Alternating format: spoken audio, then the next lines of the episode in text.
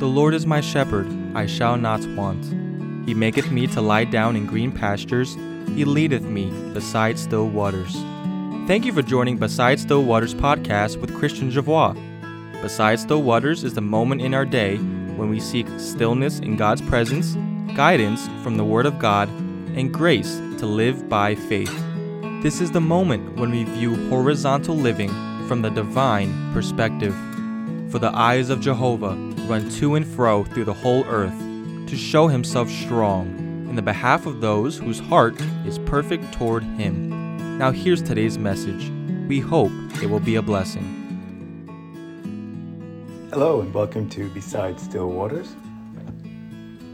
We are continuing in our uh, consideration of the sower and the human heart.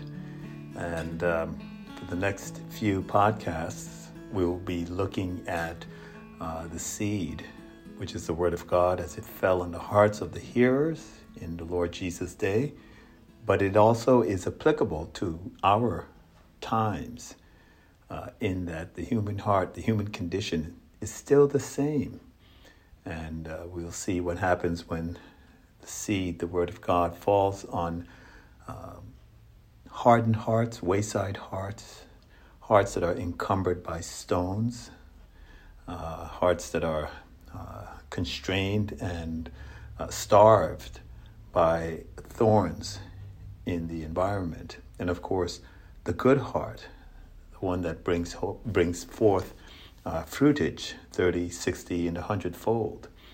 And so, uh, from our last podcast uh, concerning the sower and the effect of the seed on the Word of God, I just want to remind you that what we're looking at specifically is the heart condition. Uh, physically, uh, you know, as we go to the doctor, we may be um, diagnosed with uh, atherosclerosis, uh, which I mentioned before is the uh, deposits of fatty plaques on the inner walls of our arteries. But spiritually, the listeners in the day of our Lord Jesus had hearts, souls that were callous, unresponsive to his teachings.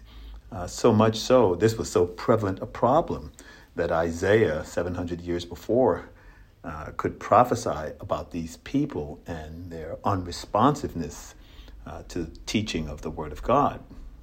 And so the problem statement becomes that heavenly mysteries and their intended benefit can only be extracted by a healthy heart. This is, this is really the key uh, if you will, to these parables. I mean, we may be trying to broaden our understanding of, you know, what are the hearts of people like when we go and we're talking and living and mixing and uh, um, um, commiserating with uh, people of all sorts of backgrounds. At the end of the day, there are probably about three, really four types of hearts. And of the four, only one type can assimilate the heavenly mysteries and their intended benefit. It needs a healthy heart. And so uh, Solomon, uh, in his uh, writings, particularly uh, Proverbs uh, 4 and 23, uh, exhorts us to guard our hearts with all diligence. For out of it, out of the heart, flow the issues of life. So it is with the heart that truth is exacted and extracted. It's uh, with the heart that we are able to see the parallels of heavenly truth uh, aligned with earthly events. Um, it is with the heart that uh, these idioms blossom in our understanding. And so we are able to um, grasp the essential truths, especially that of the new birth, which is really the beginning, the starting point, regeneration, uh, a resurrection, and breathing into our spirit's new life. Uh, as you know, at the fall of man, uh, his spirit died. His connection, uh, that vehicle, that uh, that mechanism through which man could commune with God, the human spirit, that died. And man was essentially, you know, body and soul with a dead spirit. And so the new birth, the regenerative process, uh, breeds life and or new life, new birth, a rebirthed spirit. Man becomes complete again and can fellowship with God. And so, you know, moving right along, we come to the in, in our Lord's uh, exposition of this parable. Uh, he deals with seed that fell by the wayside. And we find this, of course, in Matthew, Mark, and Luke Matthew 13, Mark 4, and Luke 8. And what we are told is that the seed was trodden underfoot, and the birds of the air devoured it. Trodden underfoot, and the birds of the air devoured it. And so, uh, what we learn in these three um, gospel writings is that there was a lack of understanding, first of all. Uh, one of the gospel writers said that you know, the person hearing the word of God did not understand it. Also, there's a, a measure of carelessness, if you will. And typically, when we don't understand something, we just relegate it to the category of nonsense and we go on with our lives. So essentially, uh, we become careless and callous. And then we're told that, uh, you know, the, the, the uh, birds of the air devoured it. And the gospel writer said, then comes uh, devils, the devil, uh, the wicked one, if you will, comes and catches away what was sown, and immediately, and this happens immediately. So people are actively hearing the scriptures being taught, the Word of God, the comprehensive application of biblical truth is applied to the life and believing and thinking and practice. And in this first category of hearts, although the people actively heard the word of God, there's no uh, apprehension of what this means to them. What we are told in these parables, and applied to all four, but certainly in this first one, is that this word, this seed, originates with God. It originates with God. It's the whole counsel of God which addresses life and eternity. These are the precepts, statutes, prophetic writings, the life stories, the life examples. All of these things were written for our admonition to instruct us as to what holy living is. There's also an unseen element when one begins to consider the relevance of this parable.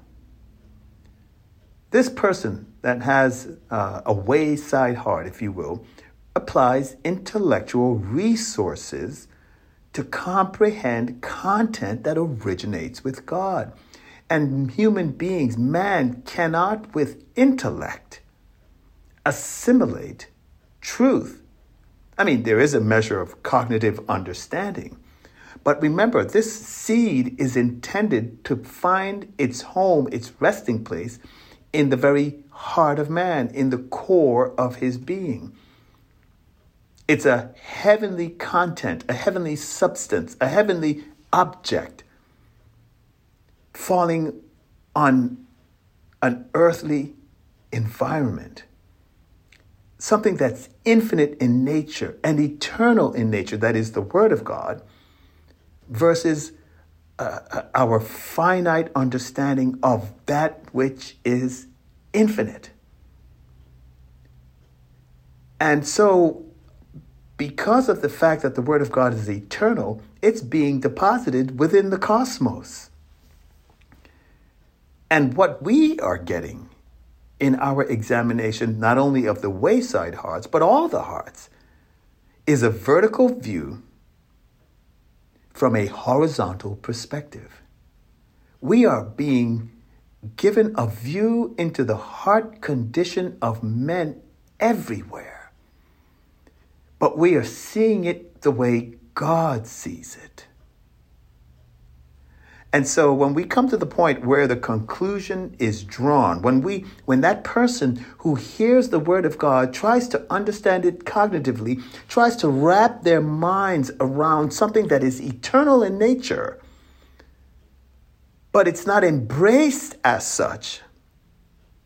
When they say to themselves, this makes no sense. This is nonsense. Or I can't be bothered with this or in their minds, I cannot comprehend what this means. They can't bring it together to get a cohesive view of the point of this teaching. Actually, the hearer becomes like those in Jeremiah's day when he told them that uh, Nebuchadnezzar is coming and the judgments that would follow and the pain and the suffering that would follow. But the people were so immersed in idolatrous worship, they couldn't see beyond the present circumstance and they were doomed to suffer the consequences of their blindness. And so when the Lord Jesus refers to the seed being trodden underfoot,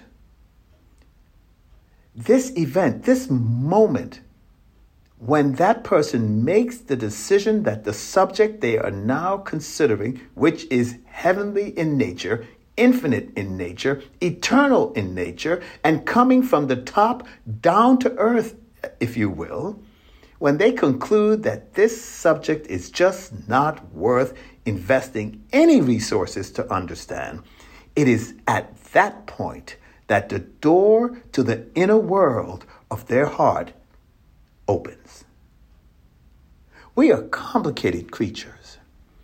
When we guard our hearts, we are mindful that we have to be careful what's coming in from the outside. What are the enjoyments? What are the thoughts, the themes that we're considering? And basically, what are we pondering on the inside?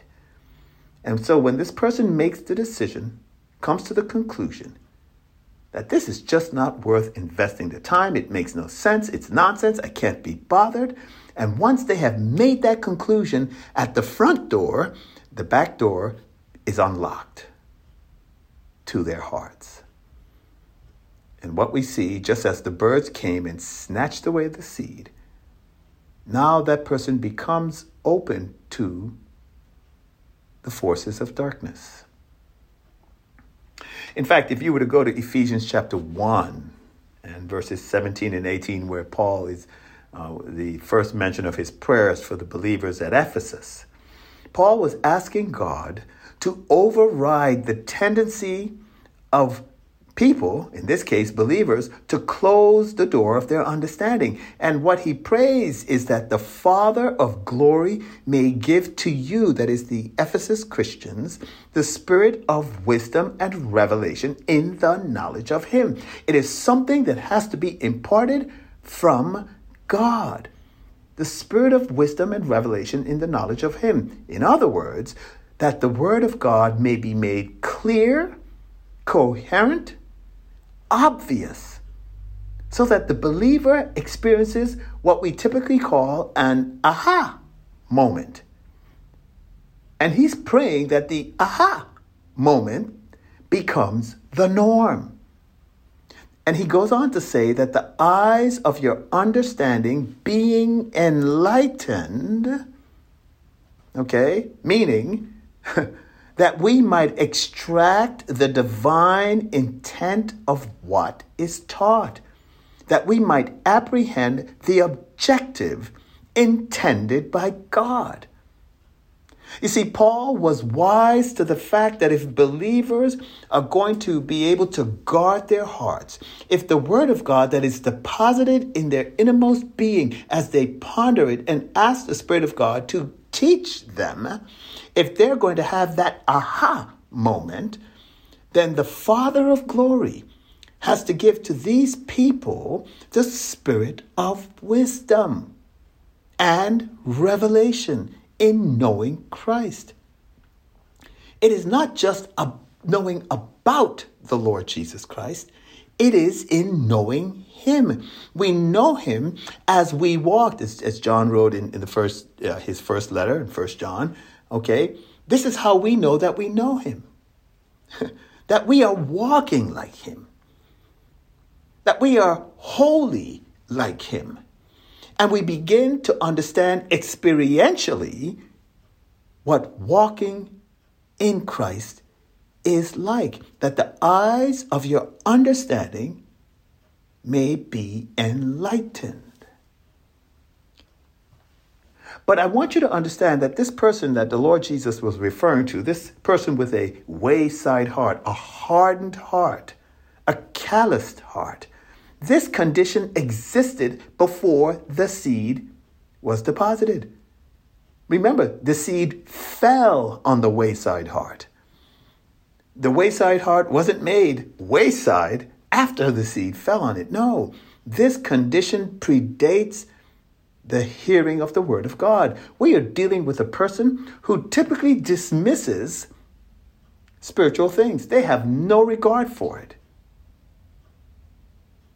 And therefore, there is no protection from the uh, principalities and powers that are wrestling for dominance in the human mind and heart.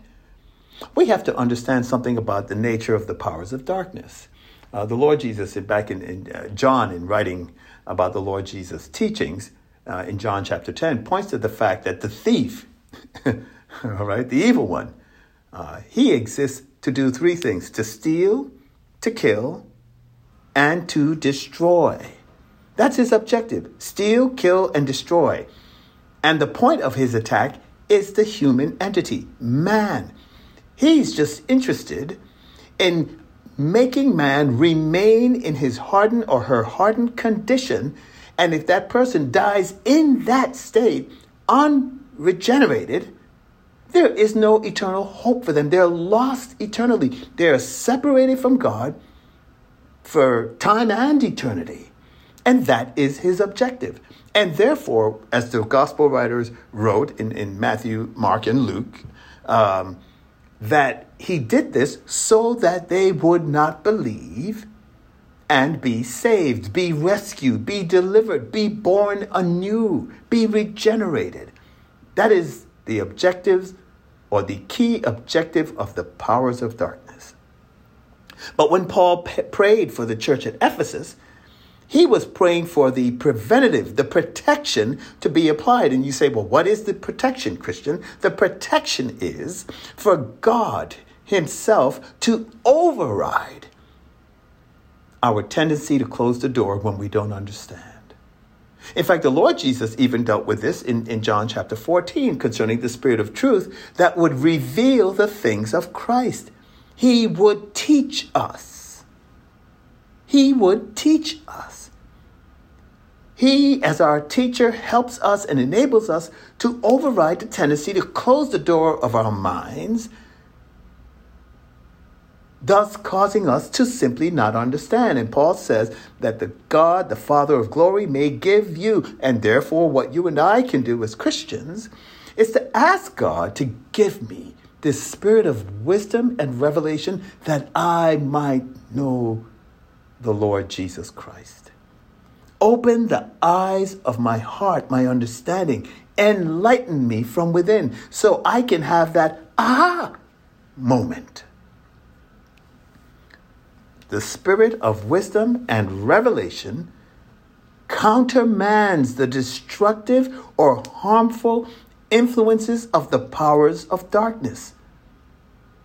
The Holy Spirit forms in us and executes God's divine counsels and perspectives. He opens them to us that we might have a clear understanding of the purpose and will of God for our lives. This this is protection of the human soul from that melancholic effect, that unsavory, you know, the sometimes life and its its its annoyances and perils and trials that at times are satanically uh, generated affects us to the point where we don't even want to be bothered. with trying to assimilate truth. You know, when you think of Job and, and, and his trial, you know, Job suffered to the degree that he could, you know, our, our hearts ache for this man. Because little did he know that the trials that came upon him were because of the evil one that went to and fro through the whole earth. And then he identified this man after God said, Have you considered my servant Job?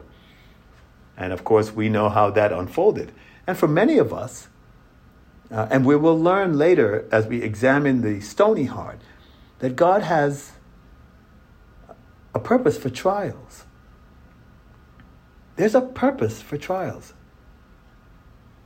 But back to the wayside heart. What, what, what's the purpose of the, of the forces of darkness, the principalities and powers that we wrestle against, and the principalities and powers that often cloud the minds of men who have not been regenerated? What is his strategy? What is his intention? Well, his intention, first and foremost, is to plunder life giving, life creating, life constructing Word of God.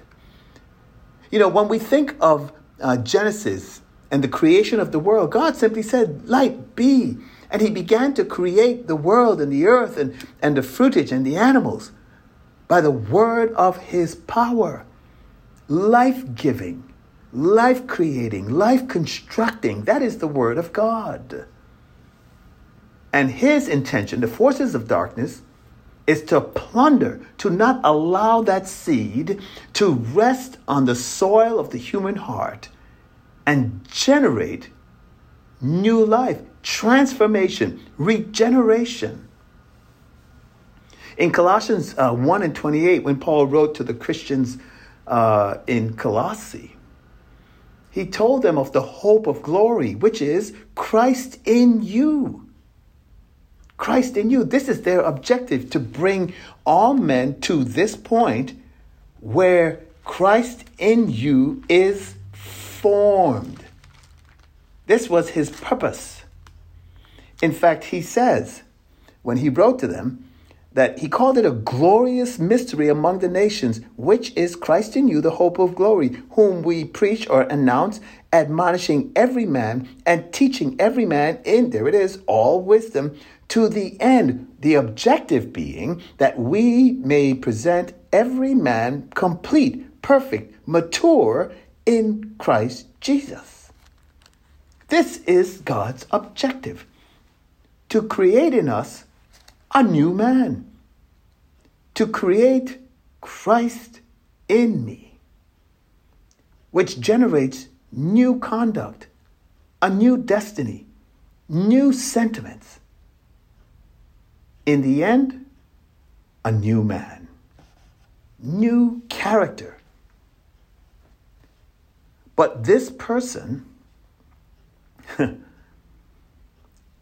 their life is filled with labors and hardships and pain and annoyances and perils and troubles and all the events that consume the human experience with sufficient distraction which seems to thwart the very purposes of God. You know, most people are just so busy living that they don't have time to think about eternity. And the forces of darkness, the wicked one, would keep us occupied with all of these extraneous events of labors and annoyances and hardships and perils and pain and trouble and riddle our lives with this to the point where we have no time for eternal matters, to consider our eternal destiny. And so we are consumed with these experiences. But what we are also told about the birds, just as they snatched the precious seed, we are told by the gospel writers that Satan comes, especially in Mark uh, chapter 4, verse 15, he immediately re, uh, removes the seed. And the, the, the Greek term is to remove by force. He is compelled to act swiftly and to abruptly abort this process because time is of the essence. when this seed, the Word of God, is sprinkled on the human heart, he knows that it is life giving, life creating, life constructing. And if his objective is the destruction of the human entity, he must forcefully and immediately remove the seed. He has to remove the seed. This seed, which is, you know, we're, we're told, for example, in, in Peter's writing, that the, the seed is the word of God. Peter says that in, in, in, chapter 1 in verses 24. He says, Because all flesh is as grass, and all its glory as the flower of the grass. The grass is withered, its flower has fallen, but the word of God abides for eternity. The word of God abides for eternity. And this, he says, but this is the word of God which in the gospel is presented unto you. Encased in the message of the death, burial, and resurrection of our Lord Jesus Christ is life giving, life regenerating power. It abides for eternity. It germinates in man's heart, and when he hears the gospel, the good news of our Lord Jesus being the substitutionary, divinely sent Lamb of God whose blood was shed for the remission of sins, and that person believing that this substitute was on their behalf personally and embraces this message and believes to the saving of their soul, that person is translated from death to life. He's called by God from darkness into his light, into divine light. There's an immediate translation from judgment and the receiving of forgiveness, the, eh, the, uh, the uh, uh, expunging of their record of crimes against God, and the adoption into sonship.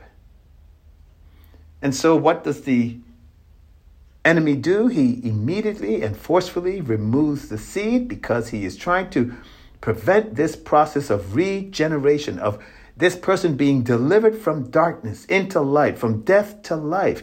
And we are told in, in, in, Matthew chapter 13, verse 19, that he catches away.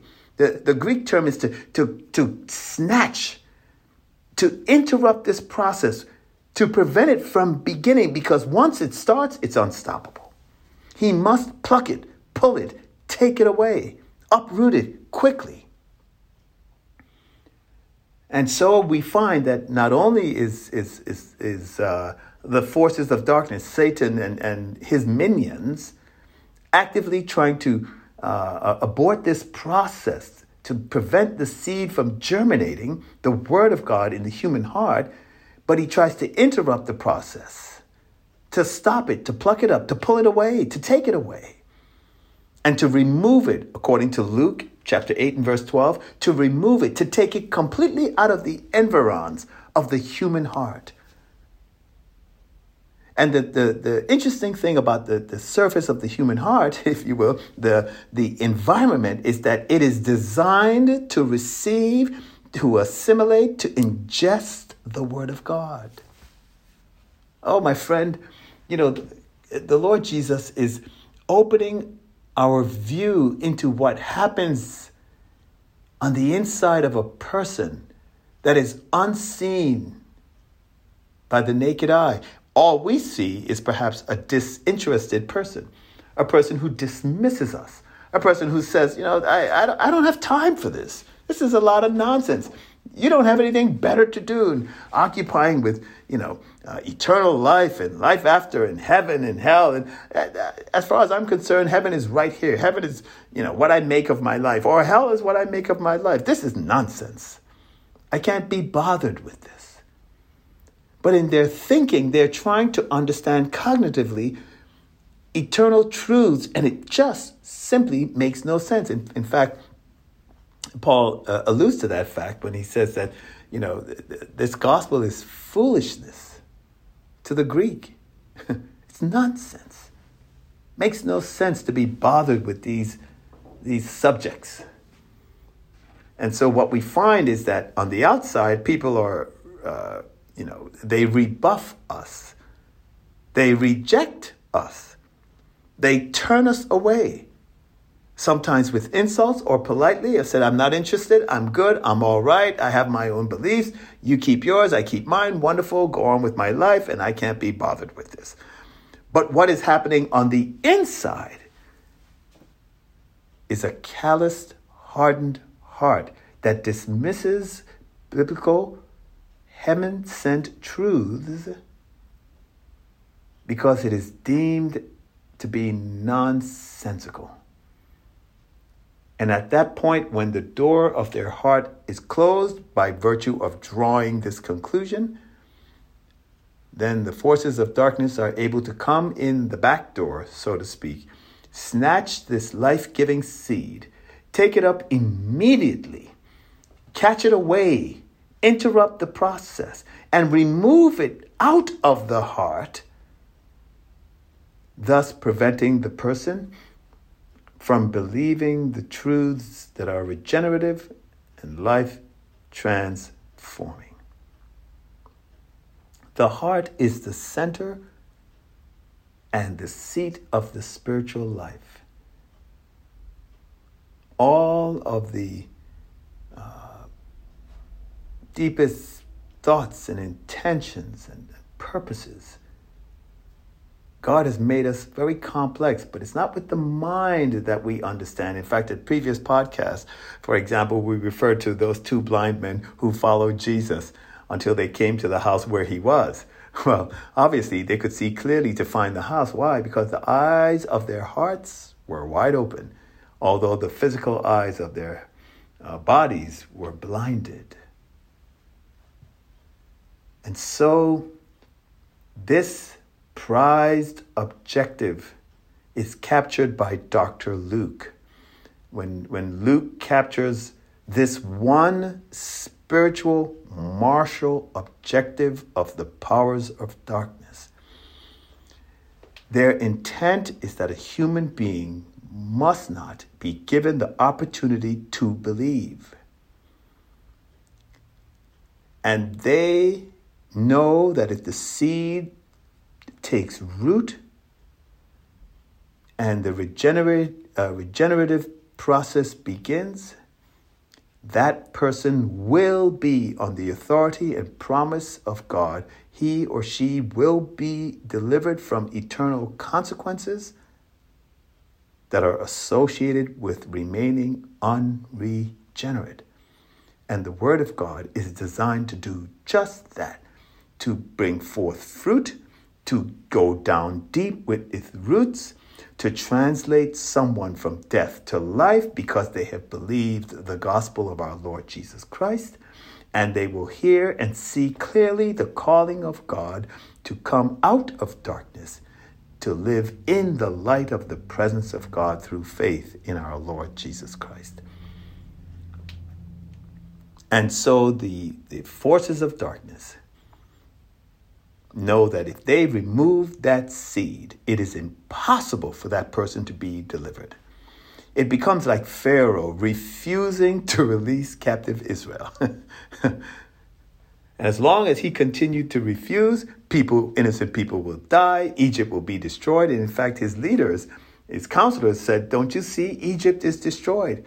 And it had to go to the very end where his firstborn was, was even killed, and that became the breaking point for the Egyptians to let Israel go. But even then, because they could not see the purposes and plan of God, they still pursued after Israel to their final destruction at the Red Sea being covered by its depths. And so we come to this first of, of uh, hearts in the teaching of our Lord Jesus a wayside heart, a hardened heart, a calloused heart, a heart that is unresponsive to God. My friend, you may be listening to my voice and you may conclude to yourself, this is nonsense. I urge you, I urge you to ask God to do what Paul prayed for the believers uh, in the church of Ephesus to ask God if He did it for others, if He gave them a spirit of wisdom and revelation in the knowledge of who Jesus Christ is.